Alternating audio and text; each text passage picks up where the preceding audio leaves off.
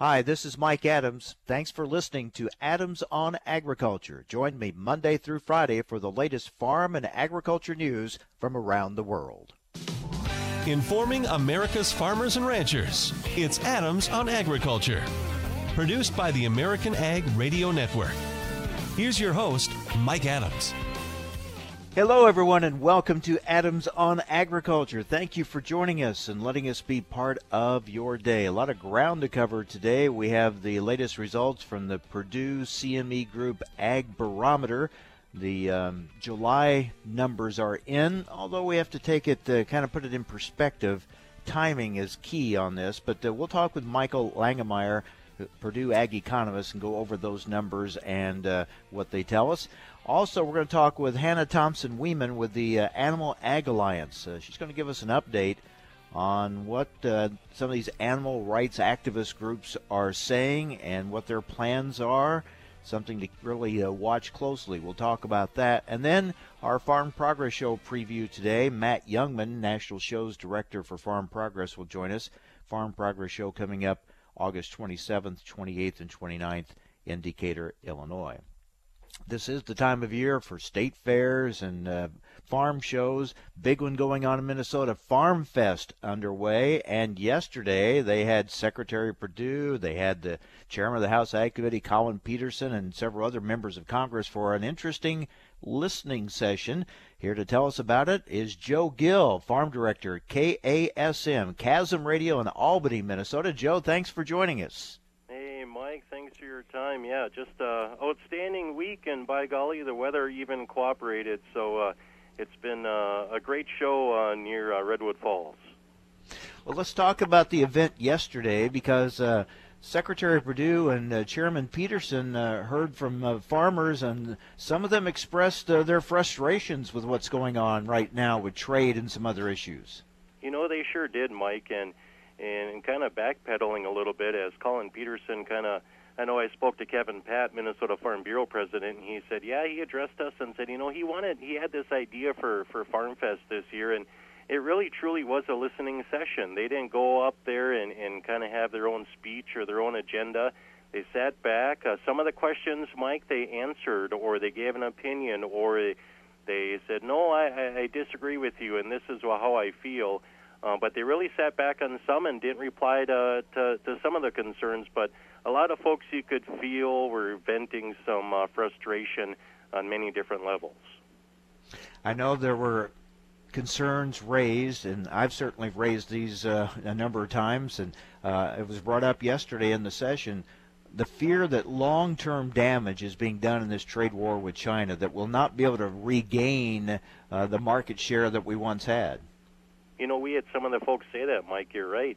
And I know Sonny Perdue, he he came out and he, he disagreed and he felt that uh, that China market he says we're going to get some of that back. He he really felt confident and he kind of refuted those claims that people said, "Boy, we lose it, we're, we're never going to get it back." But he still held some confidence that you know what that market is going to be there and eventually we're going to get some of that market share back. It may be tough, but he had still some optimism uh, despite some other folks uh, not feeling very optimistic at all. Yeah, well, no one's more optimistic than uh, Secretary Perdue, uh, uh, and he he tries to share that uh, that optimism wherever he goes, and he does a good job at it and doing it. But I think what we're starting to see, and what you saw yesterday, Joe, is the message maybe wearing a little thin because of the realities of what's happening on the farm. You know, it is wearing thin, Mike, because I think people, you know, at a few different instances here in the last year thought, boy, we're right on the on the cusp of, of seeing something happen, and it didn't. And I think a, a reality was sinking in here in the last two days at Farm Fest that, you know, it's going to take a lot longer, and it could be a lot longer yet down the road. And and you really had a sense that was sinking in with folks, and like you said, a lot of farmers are are running out of time. And then it seemed like it kind of flipped to where they'd bring a positive mic and talk about USMCA and say that is a positive, and we really could see that uh, get past here come uh, sometime in the fall.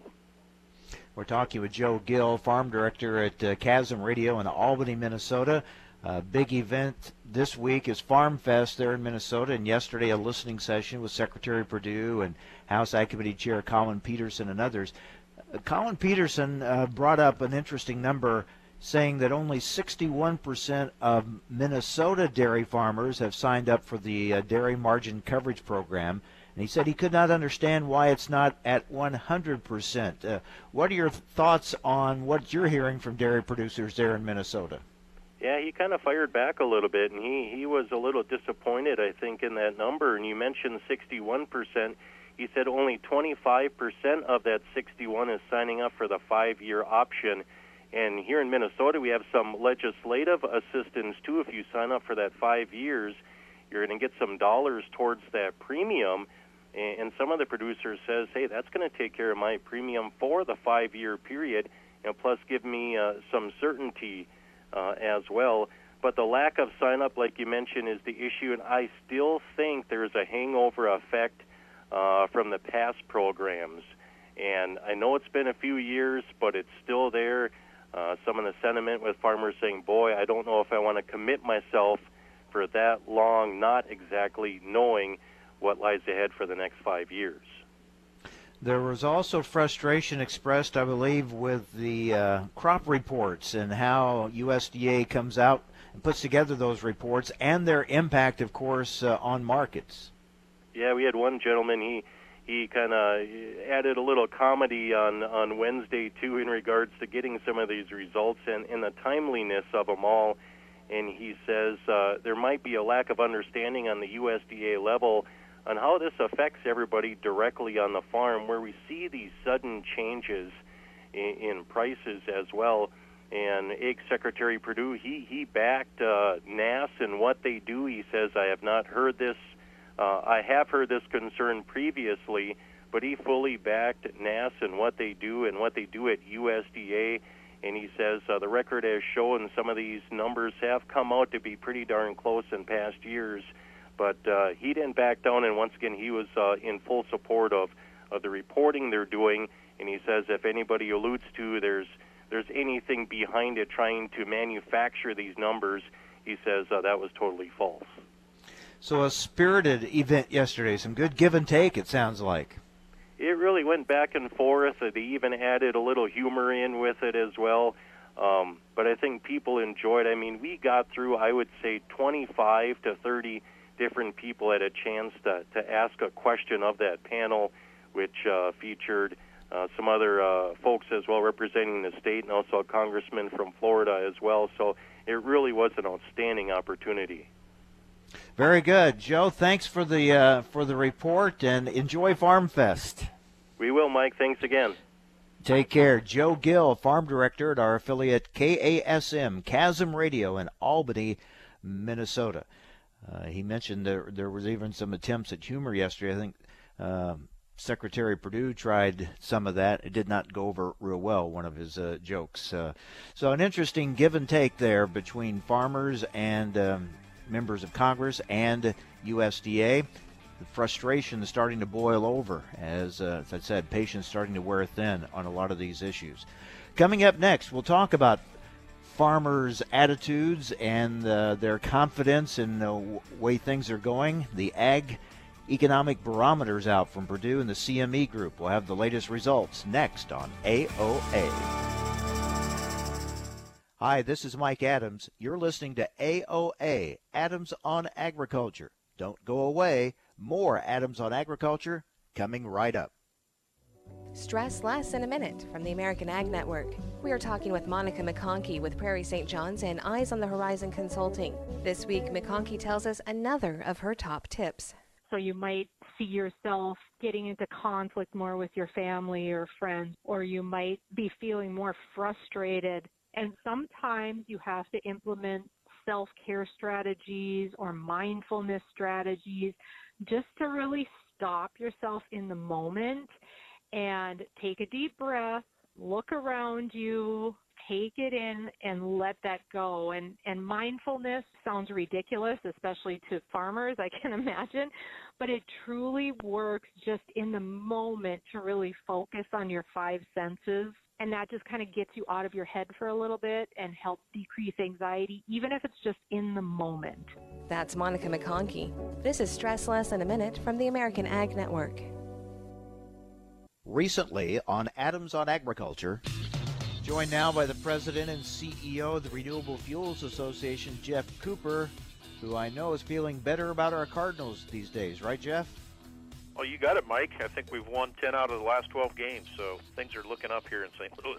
I know you're not feeling so good about uh, these small refinery exemptions. Um, we're learning more and more about uh, about them and what how EPA came to those decisions, and now we've learned that EPA basically ignored some recommendations from the Department of Energy in granting some of those waivers.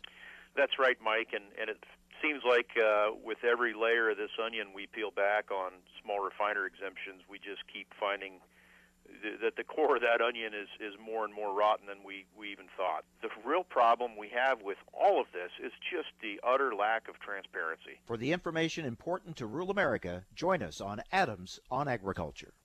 Sometimes life is wonderful, and sometimes it's not. Cherish the good but always be prepared for life's challenges. At Private Healthcare, we provide the peace of mind you deserve. With private healthcare, you'll get the coverage you want and healthcare you need. If your employer doesn't supply healthcare coverage and you don't qualify for Medicare or Medicaid, you need to give us a call right now. Private healthcare is private health insurance for ages 65 and under with medical, dental, vision, and even prescription coverage. When life comes at you unexpectedly, you need to be ready, and health insurance is your financial safety net. If you're looking for health coverage at the best price and your annual household income is 35000 or more, give us a call at 800-664-2612. That's 800-664-2612. 800-664-2612. You're listening to AOA Adams on Agriculture. Hi, this is Mike Adams. You can rely on us for the latest farm and ranch news from around the world. Information America's farmers and ranchers need to know. Adams on Agriculture. Now, back to Mike Adams. Each month, we check in with Purdue Ag economist Michael Langemeier to get the re- latest results of the Purdue CME Group Ag Economy Barometer. We have the numbers uh, from July, Michael joins us now. Thanks for joining us, Michael. And I guess we have to kind of put a disclaimer on here. Timing is everything on uh, these numbers, uh, these uh, reports. Uh, when the when the questions are asked, what's happening at that particular moment, right? That's definitely the case, and then that and that's the case with any policy or trade news that may have happened uh, the week before uh, we actually do the survey, but also what the futures prices are uh, it, it, during that particular week, and and that certainly was the case with this last go around of the survey. So the July numbers that you have are actually showing an improvement, uh, but uh, again, we look at the timing of it. What was going on when the when the survey was taken?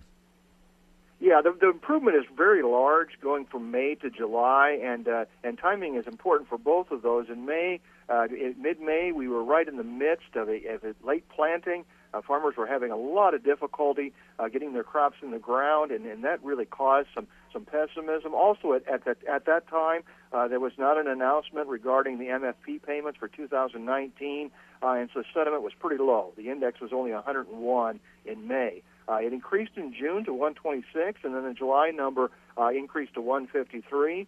Uh, the July number, uh, a couple things were happening uh, there. Uh, the, um, the, the, there was more information about the MFP payments. We didn't have final details regarding the MFP payments. That was re- that, those were released after the July survey, but there was details that there was going to be some fairly substantial payments regarding MFP for 2019. But also, the mid-July survey occurred during the peak uh, of, of corn and soybean futures. Uh, corn and soybean futures, particularly uh, uh, soybeans, uh, have deteriorated quite a bit uh, since mid-July, and so it'll be interesting interesting to see what happens in mid-August. But certainly in July, there was a lot more optimism compared to where we've been for the last several months. Yeah, finally, in some cases, at least had a crop planted, and now they're now the, the next one will reflect the concerns in the crop conditions, and of course the latest news uh, not so good with China. So all that'll factor into the next set of numbers. Yes, definitely, and I think those will those certainly will weigh on sentiment. We'll just have to see how much they weigh. Uh, another thing that was very interesting, you know, for the last several months, it, it, it, this trend has continued. We'll see if this continues in August. Is the index of future expectations has been higher than the index of current con- conditions since last June. Uh, remember, June 2018. That's about the start of these rumblings were, were uh, related to the uh, the China uh, trading uh, uh, soybeans and other crops uh, with China, and so and so what that means uh, is people have, have tended to be more pessimistic uh, in, in terms of the current year uh, compared to what they are uh, one to five years out. Uh, and we'll we'll see if that trend continues in August. I would expect it would. In fact, there could be more difference between future expectations and current conditions in August because I would expect the current condition index to deteriorate somewhat uh, because of the problems we're having with the uh, with the negotiations with China and and also the deterioration uh, in, in uh, futures prices, particularly soybeans. We're talking with Purdue ag economist Michael Langemeier. Uh, I know land values is something you ask about. We've had numbers come out uh, showing that uh, land values are holding pretty well. Uh, what did uh, your survey indicate? That's certainly consistent with our question related to what land values are going to do in the next 12 months. Uh, there's about the same percentage I think they're going to increase as those that think they're going to decrease, with most of the people, with the majority of the people in the middle, uh, saying that land values are going to stay the same. So very consistent with the with the recent surveys that have came out. Uh, you know, across the Corn Belt in particular. Uh, but we also asked a question related to land values in five years, and people are more optimistic that land values are going to increase uh, five years out. And so again, it, it points to the fact that people are more optimistic uh, as you look one to five years out. What did the, they indicate about making purchases, especially larger purchases? Yeah, that index also increased rather substantially from May to July, and and uh, uh, we need to keep in mind though that still only a third of the people uh, surveyed indicate that this is a good time to buy machinery, but that was 20% in May, which was about as low as it's ever been uh, since we started doing this survey in late July. And so, and, and so, and, and so that that's very consistent with the fact that uh, uh, that that they were more optimistic in July. When you're more optimistic for uh, how things are going to turn out uh, in a particular year, you are are going to be looking at uh, taking a closer look at machinery purchases. Again, we'll have to see how that plays out here uh, as we as we try, try to figure out what the yields are going to be for some of this late planted crop. Uh, and then also the fact that we've got dry conditions in, in, um, in, in quite a few places in the Corn Belt, and so uh, and so there's concerns about that late planted crop, and so and so all of that's going to uh, really depend on, on how this, those late planted crop yields turn out, and also uh, obviously we have this open question regarding prevent plant acres. That's also going to be important uh, weight here uh, in terms of the prices. Uh, you know, we, we have quite a bit of prevent plant acres in the in the mid-August uh, USDA survey uh, that may boost some prices, uh, and, and, and people would then will look a little closer at, at buying machinery. Michael, do you change questions much month to month? We have about half of the questions that are very similar, and then we usually add some questions that are more pertinent uh, to to that time period. And we've asked we've asked questions the last couple months related to prevent plant, and those questions have, have turned out to be very interesting uh, when we when we asked these questions in, in mid-July, about one quarter of the corn and soybean producers expected to prevent plant at least some acres, and so 25% of both the corn and soybean producers uh, indicated that they were going to prevent plant at least some acres. And keep in mind, this is a national survey. Uh, this did not surprise us in, in Purdue country because Indiana has quite a bit of prevent plant, uh, and so does Ohio, and so we weren't really surprised at that from from our standpoint, but this is across the entire U.S. Uh, with a lot of the survey uh, participants coming from the Corn Belt. Uh, and so that, that was a little higher than we expected. And, and moreover, about 60% thought uh, the corn uh, producers that were going to uh, that said they were going to prevent plant indicated they were going to prevent plant 15% or more of the intended acres. And so again, uh, this this report coming out on August 12th regarding prevent plant acres is going to be extremely important uh, in determining where prices are going to land here. Uh, and, and again, uh, uh, it's going to be related to, to current and future expectations uh, in terms of the sediment.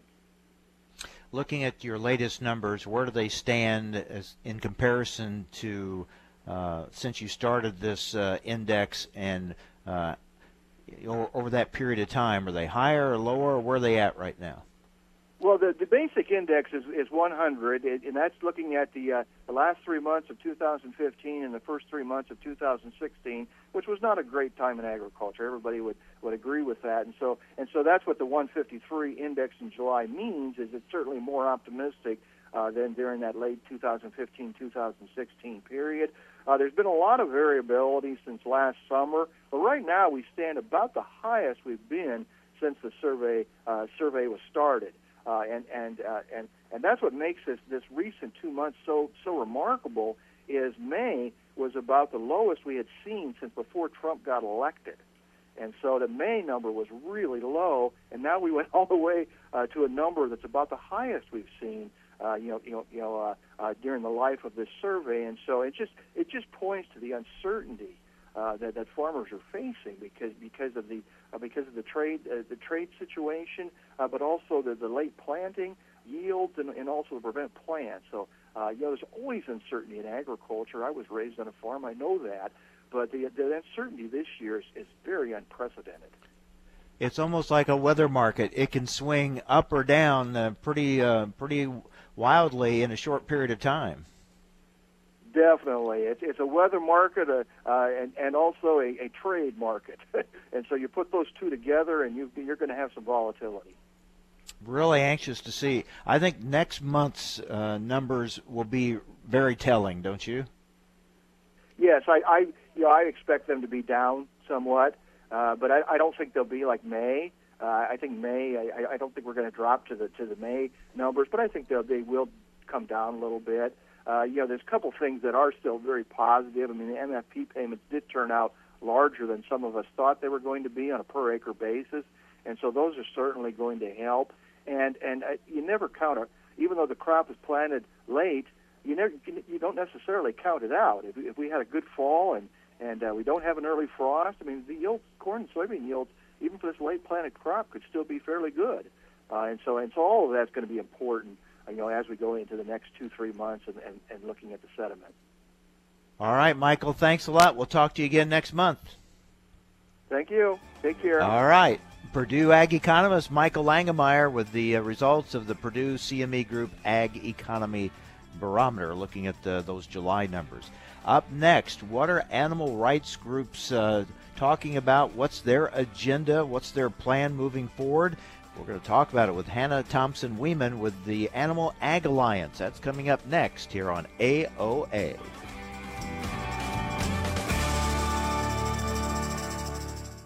Hi, this is Mike Adams. You're listening to AOA, Adams on Agriculture. Don't go away. More Adams on Agriculture coming right up. You may not realize how important three letters can be. For a patient who needs type A, B, or O blood, these letters can mean life, but there simply aren't enough people giving blood. Every two seconds, someone in the U.S. needs it, but only about 3% of the population donates. Without more donors, hospitals may not have the blood needed to save lives. That's why the American Red Cross needs people to help restore the A's, B's, and O's that are depleting each day.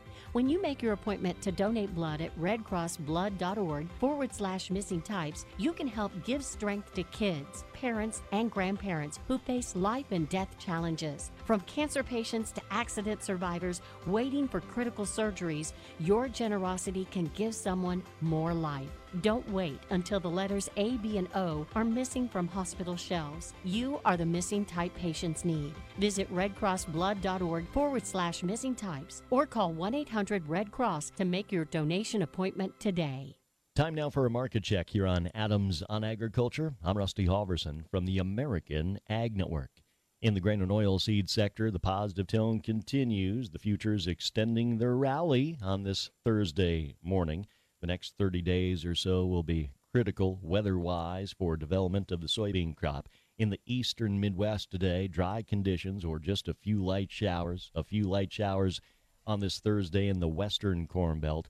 Light showers on the radar in Nebraska, eastern Kansas, northern Oklahoma, northern Arkansas early on this Thursday. Mostly clear skies on the radar in the Dakotas and Montana.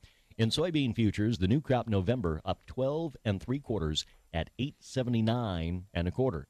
December corn up three and a quarter at 417 and a quarter. For the wheats, Kansas City and Minneapolis were a bit defensive in early activity, but an hour into the day, Minneapolis spring wheat September up three quarters of a cent, 521 and three quarters. Kansas City September up a quarter of a cent at 418. Chicago wheat September up six and three quarters at 495. Livestock at the Merc in live cattle futures, we're a nickel to 17 cents higher an hour into the day. August up a nickel at 107.65. Feeder cattle nearby August up 75 at 140.30. Saw some light cash cattle trade develop in the north on Wednesday at 183 per hundredweight. Packer interest is expected to redevelop on this Thursday morning. In lean hog futures, the October contract down 45, 66, 40. Outside markets on Wall Street, the Dow up 142, Nasdaq up 76, S&P up 25. September crude oil in New York up a dollar 8. You're listening to Adams on Agriculture. I'm Rusty Halverson from the American Ag Network. Have you written a book and want to get it published? Then call Page Publishing at 800 955 4538 immediately. That's 800 955 4538. Page Publishing is looking for authors of all types of books. And unlike most publishers, Page Publishing will take the time to review each and every book submitted to them and give you their feedback. If they like what they read, they'll get your book into bookstores and for sale online at Amazon, the Apple iTunes Store, Barnes & Noble, and other outlets. They handle everything editing, cover design, copyright protection, printing, publicity publicity and distribution. So if you've written a novel, children's book, cookbook, inspirational work, poetry, or a biography and want to get it published, then you need to call Page Publishing and do it immediately. Call 800 955 4538 now for your free author submission kit. Again, for your free author submission kit, call 800 955 4538. That's 800 955 4538. Your road to fame and fortune could very well start with this simple phone call. Call Page Publishing at 800 955 4538 for your free author submission kit. Hi, this is Mike Adams. Thanks for listening to Adams on Agriculture. Join me Monday through Friday for the latest farm and agriculture news from around the world. Information America's farmers and ranchers need to know. Adams on Agriculture. Now back to Mike Adams. Well, the Animal Rights National Conference was held last month in Alexandria, Virginia, and some of the things said there kind of gives us a look at uh, what is the agenda, what's the playbook for these animal activist groups moving forward. Here to tell us about it is Hannah Thompson Weeman, Vice President of Communications for the Animal Ag Alliance. Hannah, thanks for joining us. Um, this event with these different animal activist groups uh, in attendance and uh, speaking out really does kind of tip their hand, doesn't it? Gives us a look into their playbook, what their agenda is for the future. Well, a big part of what the Animal Ag Alliance does is monitoring animal rights activism because it is essential for all of us in animal agriculture to understand what these groups are doing, what strategies and tactics they're going to use against us now and into the future. And that's why we release a report from a couple different national animal rights conferences throughout the year one of the major ones being the National Animal Rights Conference that was just held here in the D.C. area a few weeks ago. By having eyes and ears at these events, we're able to be much more informed and hopefully able to be proactive on some of these issues versus having to react to activist tactics and some of the statements and, I, I, want to make sure we let people know what is being said because that's this is what these groups feel, that what they believe, and this is what they act upon. When you hear and see statements like, there is no such thing as humane slaughter, and anyone who tells you differently is simply lying, or that we need to say that all animal agriculture is cruel and wrong, and then someone else talking about animals are people too. Uh, I mean, that really gives you an indication where these people are coming from.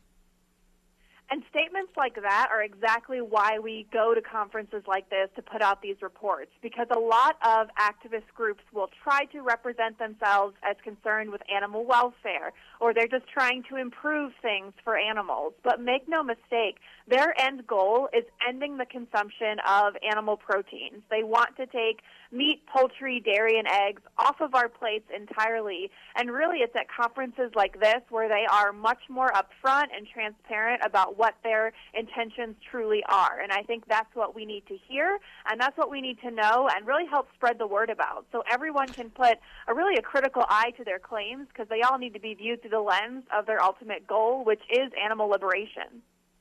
Yeah, uh, they sometimes they try to mask their agenda around oh we just want to prevent cruelty we want to make sure animals are taken good care of and things like that. But their agenda is really far different and beyond that. And they take advantage of the fact that the both the general consumer and some very influential decision makers like policy leaders, uh, reporters, restaurant and retail brands don't necessarily have the firsthand knowledge and background in animal agriculture to know whether the claims they're making are true or false. So they absolutely take advantage of that.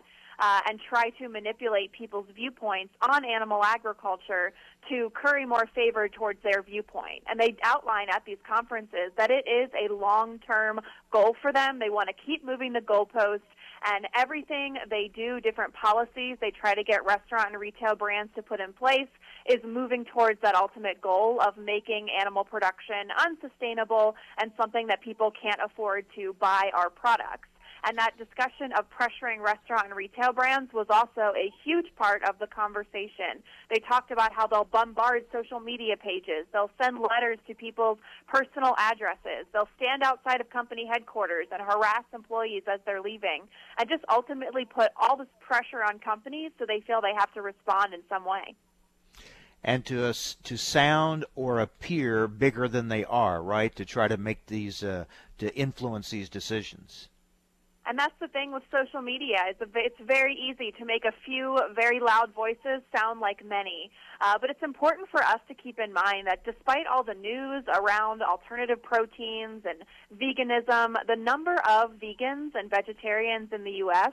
has remained stable for decades, and that's by the activists' own admission.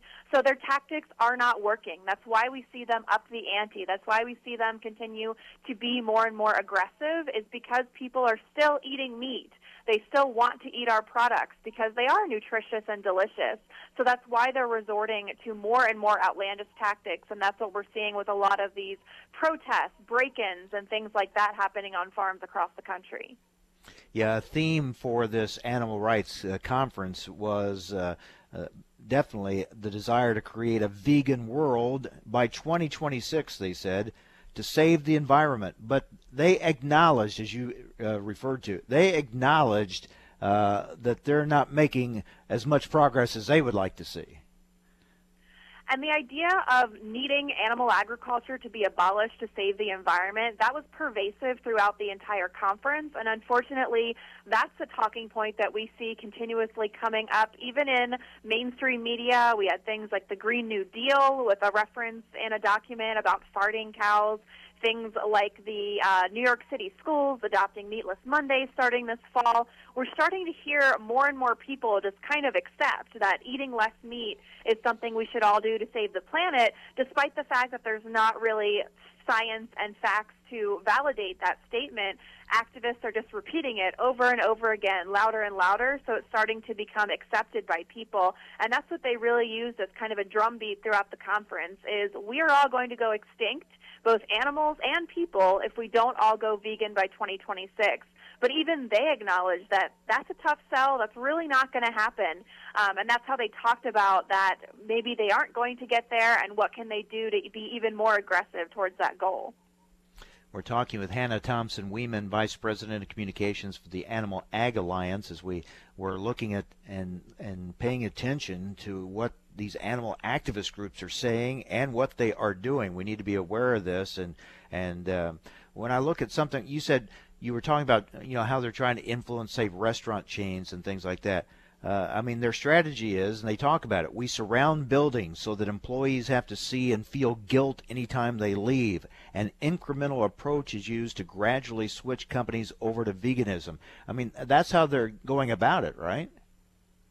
These organizations have realized that if they can pressure large scale nationwide restaurant and retail brands to adopt certain policies for their supply chain, they think that's going to be more effective and quicker than trying to get legislation passed in all 50 states. Whereas previously, it was a lot of ballot initiative campaigns and legislative pressure uh, to adopt policies on things like gestation stalls or cages for laying hens.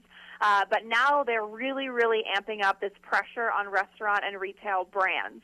So they want them to have to make changes for their supply chains that are going to drive up costs, make production less efficient, and that's really the name of the game. It's not about animal welfare. It's about decreasing efficiency, raising costs so people cannot purchase as much meat, and they hope that that will move people further and further towards veganism. Uh, they also will come back again after policies have been made. Uh, several years ago, a lot of major brands made policies requiring their suppliers to switch to cage-free egg production, but activists have been saying since then that's really not enough. We've got to go pasture raised. And that's exactly what they'll do is continuously move the goalposts and make production less and less efficient, more and more costly in hopes that that drives down people's consumption of our products. So awareness, and this is what we're talking about now, awareness of what these groups are saying and doing. That's that's the first step. Then what's the next step? How do we uh, combat uh, these campaigns that are going on out there? Our approach to dealing with the threat of animal rights activism is really twofold. Um, one is farm security. So, in addition to some of the tactics we talked about targeting restaurant and retail brands and the media, the activists also talked about how they're targeting farms, and they talked about these undercover video campaigns that they use to damage the reputation of animal agriculture and trying to get really dramatic video they can try to use against us. So we need to make sure we're protecting ourselves from the threat of activists on our property. Now that starts with being beyond reproach, so making sure we're following all animal care guidelines, making sure we have no vulnerabilities that can be exploited, but it also means making ourselves a harder target, being very careful in hiring implementing security systems, fences, gates, motion sensor lighting, locks, all those types of things to protect ourselves from people that we know are coming onto our properties with bad intentions. The other side of the coin is that we need to be proactively communicating about what we do. Because when the first time influencers like restaurant retail brands or mainstream journalists hear about modern animal agriculture, it's from an activist group, that's going to be what sets the tone for their perception. So we need to be proactive. We need to get there first, share about what we do, talk about what we do, be very transparent so people have more knowledge and more accessible information that they can review and kind of bounce these activist claims up against. So it's about farm security, but it's also about sharing more about what we do on farms and ranches every day. Yeah, just can't take for granted that all that's just a, a minority out there. It's not going to make that big of a difference. We've seen that the, they can influence and make a difference, even if they're a, a small number. So you you got to take them seriously, right? And as we said, they're not really succeeding at encouraging people to stop eating meat, but they are changing the way we're able to do business, as we talked about, with a number of policies being put in place about uh, practices like gestation stalls, cages for laying hens, the number of companies that are adding more and more vegan options to the menu. Um, you know, those options are not an issue. It's never a problem to add more choices for consumers, but we have a lot of concerns about how those products are marketed because mm-hmm. usually it's not about what makes them great, it's about how terrible they believe animal agriculture is and why you should turn to those products. All right, Hannah, thank you. Very important information. Thank you very much. You're welcome. Check us out for more. Hannah Thompson Weeman, Vice President Communications for the Animal Ag Alliance. Up next, our Farm Progress Show preview. Stay with us on AOA.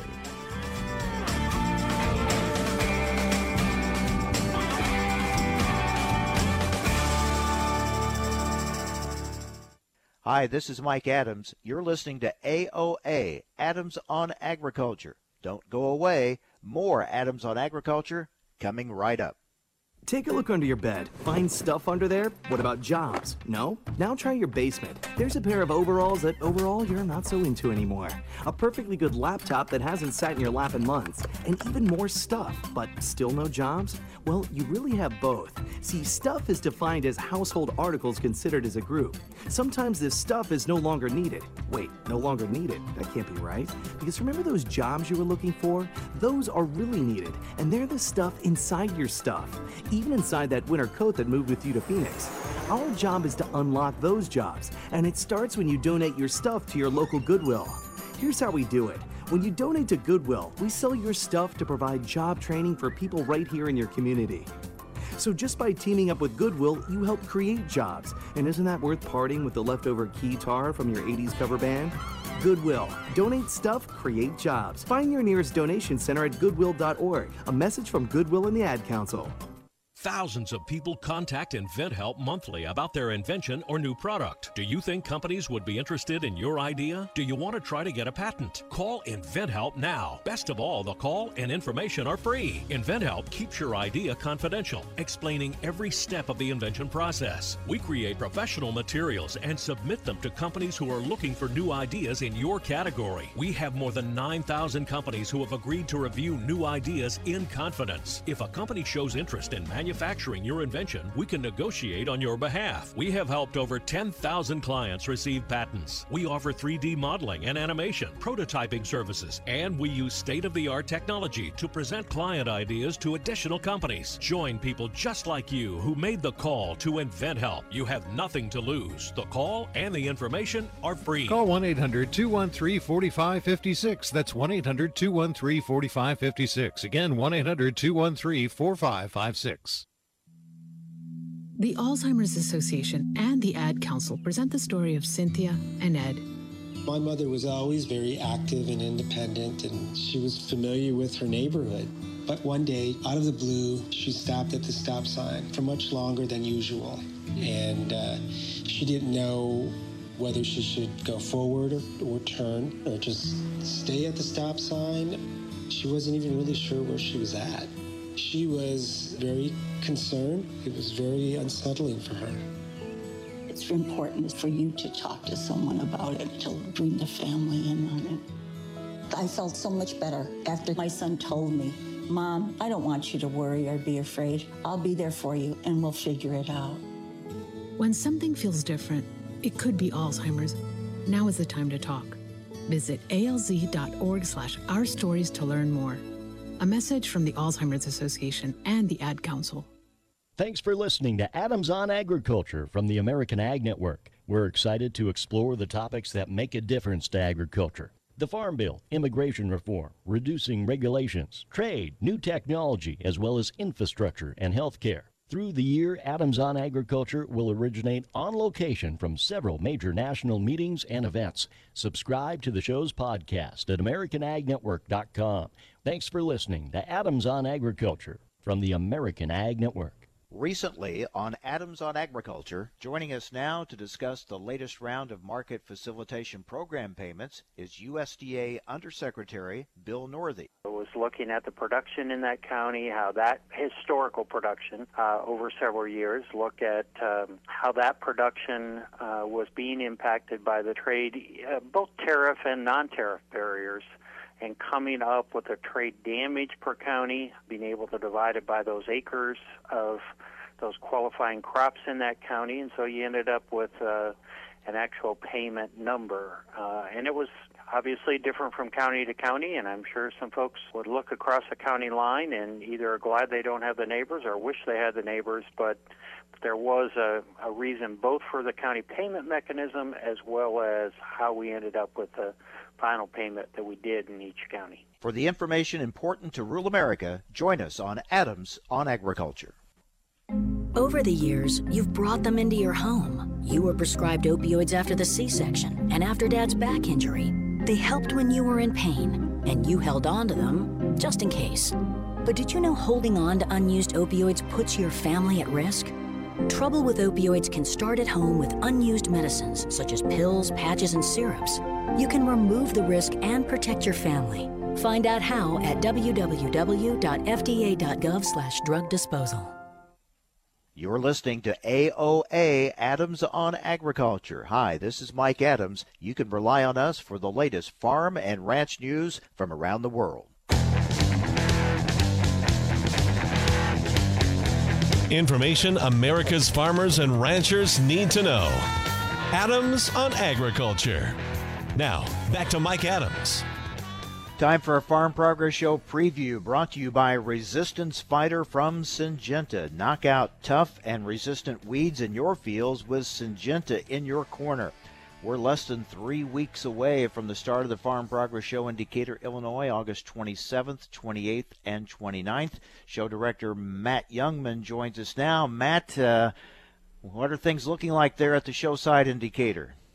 Well, I'm, I'm glad to report that I'm sitting in Decatur, Illinois. I'm actually sitting in a in a John Deere Gator just uh, just across the street from the media tent. You know exactly where that is. I'm I'm watching the exhibitor food tent go up. Everything is. I, I talked to Rick, the operations manager that actually makes it all happen, and, and he thinks that we're about three or four days ahead of schedule, and I think that probably has to do with the fact that it hasn't rained here in, in central Illinois, you know, in in quite some time. So the tent companies, the electricians, the landscapers, the the, the folks that that uh, have the rental equipment and forklift outfit, they, they all are up and running. Uh, official show setup starts Monday, but but you know how what that means. I mean, there's there's half the tents are already flying, and I've already seen the first several semi loads of equipment are here, and and it is it is beginning to look like a farm show site. It, it it's really you, you can feel the excitement in the air here on the ground. Yep, starting to come together. Uh, this is the time of year uh, where politicians are just about everywhere. We talked earlier about the big event at Farm Fest in Minnesota yesterday. We know there are events going on at the Iowa State Fair and a lot of the state fairs that are going on. What about at Farm Progress? You're going to have some uh, politicians there that you know of coming in? Well, if you get this many voters in one place at one time, the politicians are, are sure to follow. So yeah, you can you can you can surely expect the politicians. You know, we're going to have the local congressman Rodney Davis is, is having an event, and he's inviting several congressmen to be here. Uh, you have lots of lots of state directors and secretaries of ag, lots of governors. Uh, Agriculture Director Sonny Perdue or Secretary Sonny Perdue will be here on site on Wednesday uh, Bill Northey and several others. We're going to have the the F something that, that's kind of kind of exciting. I don't recall having in the past. The commissioner of the FCC is coming because you know we're, we're talking about how to get connectivity to the machines out in the fields, and he actually wants to lay eyes on these machines and see what they're you know what they're cap- what they're capable of doing that they can't currently do because of the infrastructure backbone that's that's not in place out here in the countryside. So uh, you know, as you would expect, lots of lots and lots of politicians coming. Now there are also going to be some uh, big names, non-political names, uh, going to be at the show as well, right? Some celebrities coming in. Yeah, always, always celebrities. You know, uh, DeKalb has a has a partnership with Clint Bowyer, and so he'll be here. I believe he's here Tuesday. Alex Bowman from Hendrick is going to be here on the in the nationwide lot on Wednesday. Tuesday and Wednesday, Citgo will have their their uh, uh, off-road truck driver will be here on site. Everybody's going to be signing autographs and, and doing all that kind of thing. Uh, just plenty of uh, plenty of stuff to fill the fill the calendar here over the course of those three days. For those coming, can they purchase tickets in advance? Yeah, so the, you know the, the the best thing to do for pretty much all the questions would be to go to farmprogressshow.com. You can uh, tickets at the gate will be twenty dollars, but you can buy fifteen dollar tickets online right now. Uh, something else that's new is the Kubota Pro Pass, where you get for forty five dollars you get all three days worth of admission. You get uh, a hat signed by Max Armstrong, and you get admission to the show site a half hour early. So that's that's all new for this year. And I should mention that when you when you pay admission, you get a wristband. That wristband is good for hundred dollars off any tire that Titan Goodyear makes. We're really excited about that partnership. That extends for Farm Progress Show and Husker Harvest Days. Your wristband is going to be good for hundred dollars off of any tire purchase from them. You mentioned no rain uh, through central Illinois. That's a growing concern for the crops. It, it is, you know, and, and in terms of building a show site, that's great. In terms of getting the crop you know, getting the best out of a bad crop that we can here in Central Illinois, that's a that is a real problem, and and the you know the problem is is it kind of expanding and extending and and getting worse. We could actually really use some rain for our field demo crop to help it um, crank it along. It's it's it's on pace. You know the the 75 and 85 day corn that we have planted dries down really well. It dries down quickly, but but a little rain would certainly help it it naturally progress better. So what's the schedule between now and the show? I know it picks up daily. Yeah, it, it it's it's kind of one of those things where where the activity kind of starts to double every day, and and you know how that kind of compounds on itself. You've seen these this thing come together. Um, you know, we're we're right here at the cusp of where a lot of the infrastructure has been put in place. A lot of the the wiring, the underground, the invisible things, the landscaping, those are those are really starting. Those are running at, at full speed right now. A lot of a lot of tents that are done, and and now they're ready for the next step, which is you start putting exhibits and displays and parking the components. We're not to the point where we're going to start washing equipment or any of that kind of stuff until the week before the show, but but it's it's just kind of a nice natural progression, and, and everything is on pace. Place already looks really full. It's, it's it's even hard to get down a few of the streets here and there because of the semi loads of, of wood chips and tent components and, and everything else that, that are going going in the ground and on the ground.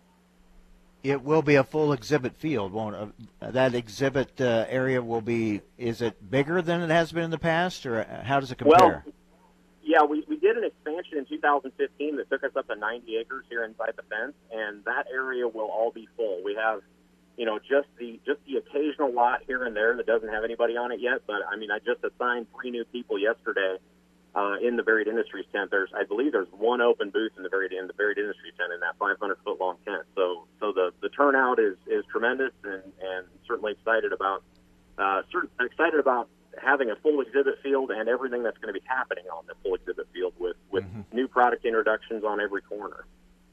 Very good, Matt. Thanks a lot. We'll talk again next week and see you soon. All right. Thanks a lot, Mike.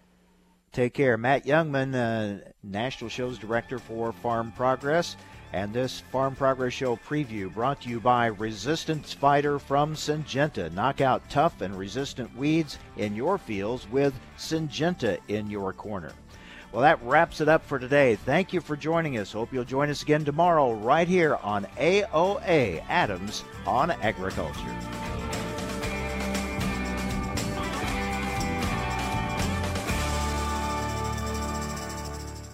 Hi, this is Mike Adams. Thanks for listening to Adams on Agriculture. Join me Monday through Friday for the latest farm and agriculture news from around the world. Bad theater seats, cheap Halloween masks, my apartment, all things with obstructed views. Add to these large trucks and buses. 18 wheelers and large buses have big blind spots, and like my apartment, they don't always have the best view. Bus and truck drivers deal with blind spots around the entire vehicle always take care not to ride alongside or too close behind them. Our roads, our safety. Learn more at sharetheroadsafely.gov. Most of us like to be out in the sun. That's why sunscreen and other safety measures are key to protecting your skin from aging and cancer. The FDA recommends using a sunscreen with an SPF of 15 or higher. Also, look for broad spectrum on the label. That means both harmful ultraviolet A and B rays are blocked. Remember, SPF plus broad spectrum equal healthy fun in the sun. Visit www.fda.gov slash sunscreen for more information. A message from the U.S. Food and Drug Administration.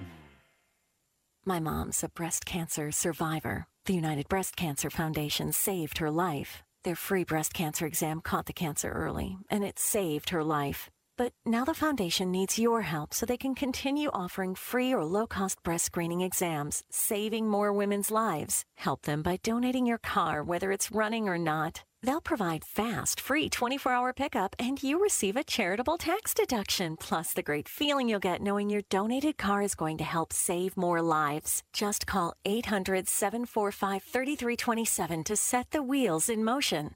They take cars, trucks, vans, and SUVs, running or not. Call 800 745 3327. The United Breast Cancer Foundation needs your help, and your donation could literally save women's lives, helping them catch breast cancer early, like they did with my mom. Donate today. 800 745 3327. 800 745 3327.